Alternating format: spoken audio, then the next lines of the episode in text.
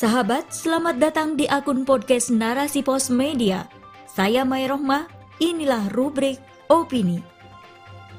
Ada apa di balik penistaan agama oleh Holy Wings? Ditulis oleh Diani Akorib SSI. Pemkot Bekasi melakukan sidak terhadap outlet Holy Wing Forest di kawasan Sumarekon, Bekasi Hal ini merupakan buntut kasus promo minuman keras atau miras bagi Muhammad dan Maria di gerai Holy Wings, Jakarta. Akibatnya, kegiatan di Holy Wings Forest Bekasi dihentikan sementara. Menurut Kasat Pol PP Abu Hurairah, ada dua peraturan yang dilanggar Holy Wing Forest, yaitu Pertama, Peraturan Daerah Kota Bekasi Nomor 15 Tahun 2020 tentang adaptasi tatanan hidup baru Kedua, Peraturan Wali Kota Bekasi Nomor 52A tentang pelayanan perizinan berusaha berbasis resiko. Efek dari penutupan tersebut, sebanyak 60 karyawan Holy Wings terpaksa dirumahkan. Namun, penutupan ini hanya bersifat sementara karena hanya dianggap melanggar peraturan yang bersifat administratif. Pihak Holy Wing Forest sendiri hanya dimintai klarifikasi oleh Dinas Pariwisata dan Kebudayaan Kota Bekasi terkait promo miras di Jakarta. Aksi penutupan outlet Holy Wings tidak hanya terjadi di Bekasi.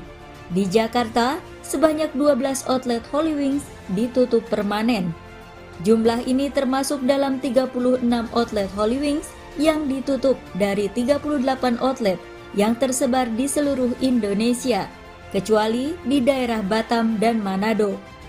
Aksi penutupan ini patut diapresiasi, mengingat apa yang telah dilakukan Holy Wings Jakarta terkait promo miras.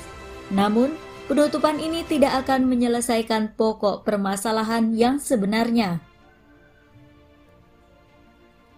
Agenda di balik promo miras Promo miras yang dilakukan oleh pihak Holy Wings jelas sudah termasuk wilayah penistaan agama, karena secara terang-terangan memakai simbol nama Muhammad, sebuah nama yang sakral dari sosok yang sangat dihormati, ditaati, dan disayangi oleh seluruh umat Islam di dunia, yaitu Nabi Muhammad Shallallahu Alaihi Wasallam.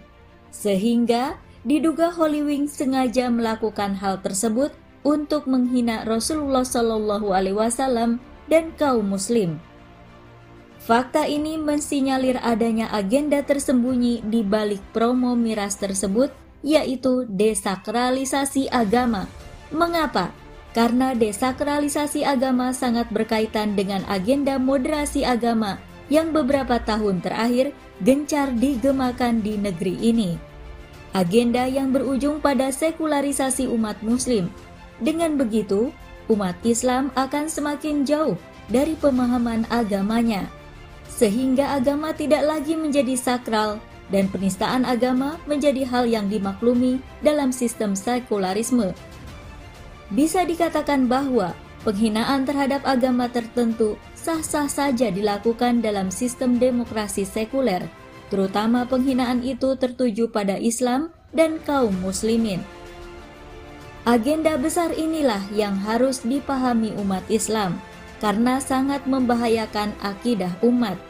Kaum muslim akan semakin dijauhkan dari agamanya dan dirusak akhlaknya. Akibatnya, identitas Islam dapat hilang dari diri kaum muslim. Oleh karena itu, penutupan sementara outlet Holy Wings bukanlah hal yang esensial. Narasi-narasi negatif yang terus dilancarkan kaum kafir untuk menyerang dan merendahkan Islam dan kaum muslim harus dihentikan serta pabrik-pabrik produsen miras yang masih berdiri seharusnya ditutup permanen dan peredaran miras juga dihentikan.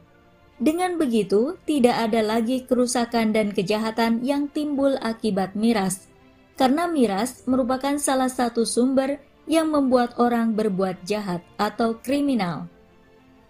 Namun, permasalahannya, apakah semua itu akan hilang selama demokrasi sekuler bercokol di negeri ini?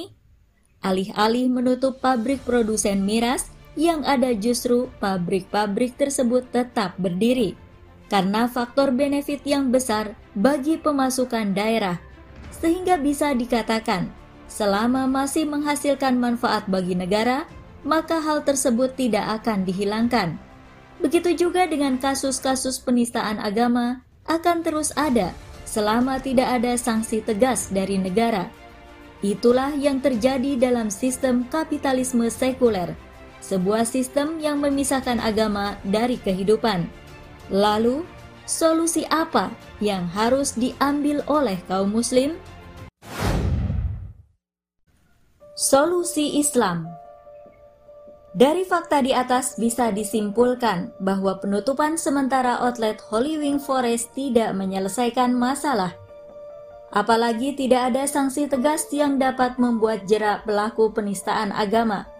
Sehingga kasus-kasus serupa dapat kembali terjadi selama sistem di negeri ini tidak diubah ke sistem Islam dalam naungan khilafah.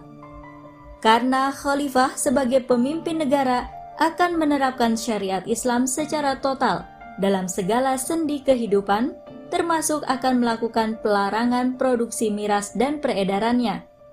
Segala hal dan zat yang dapat merusak akal dan bisa memicu kejahatan akan dilarang.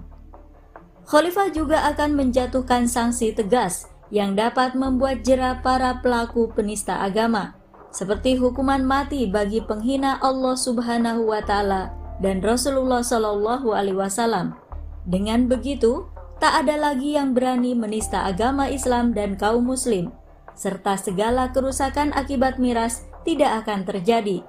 Maka, sudah saatnya kaum Muslim menyadari akan pentingnya menegakkan syariah dalam naungan khilafah, karena hanya dengan khilafah kemuliaan Islam, Rasulullah Shallallahu Alaihi Wasallam dan kaum Muslim dapat dijaga serta keadilan dapat ditegakkan. Inilah solusi hakiki yang harus diambil oleh kaum Muslim untuk menyelesaikan segala permasalahan umat. Sahabat, itulah opini kali ini. Konten ini bisa Anda baca secara gratis. Silahkan kunjungi www.narasipos.com. Terima kasih telah mendengarkan. Saya Maya Rohmah. Sampai jumpa di episode berikutnya. Narasi cerdas dalam literasi media, bijak menangkap peristiwa kunci.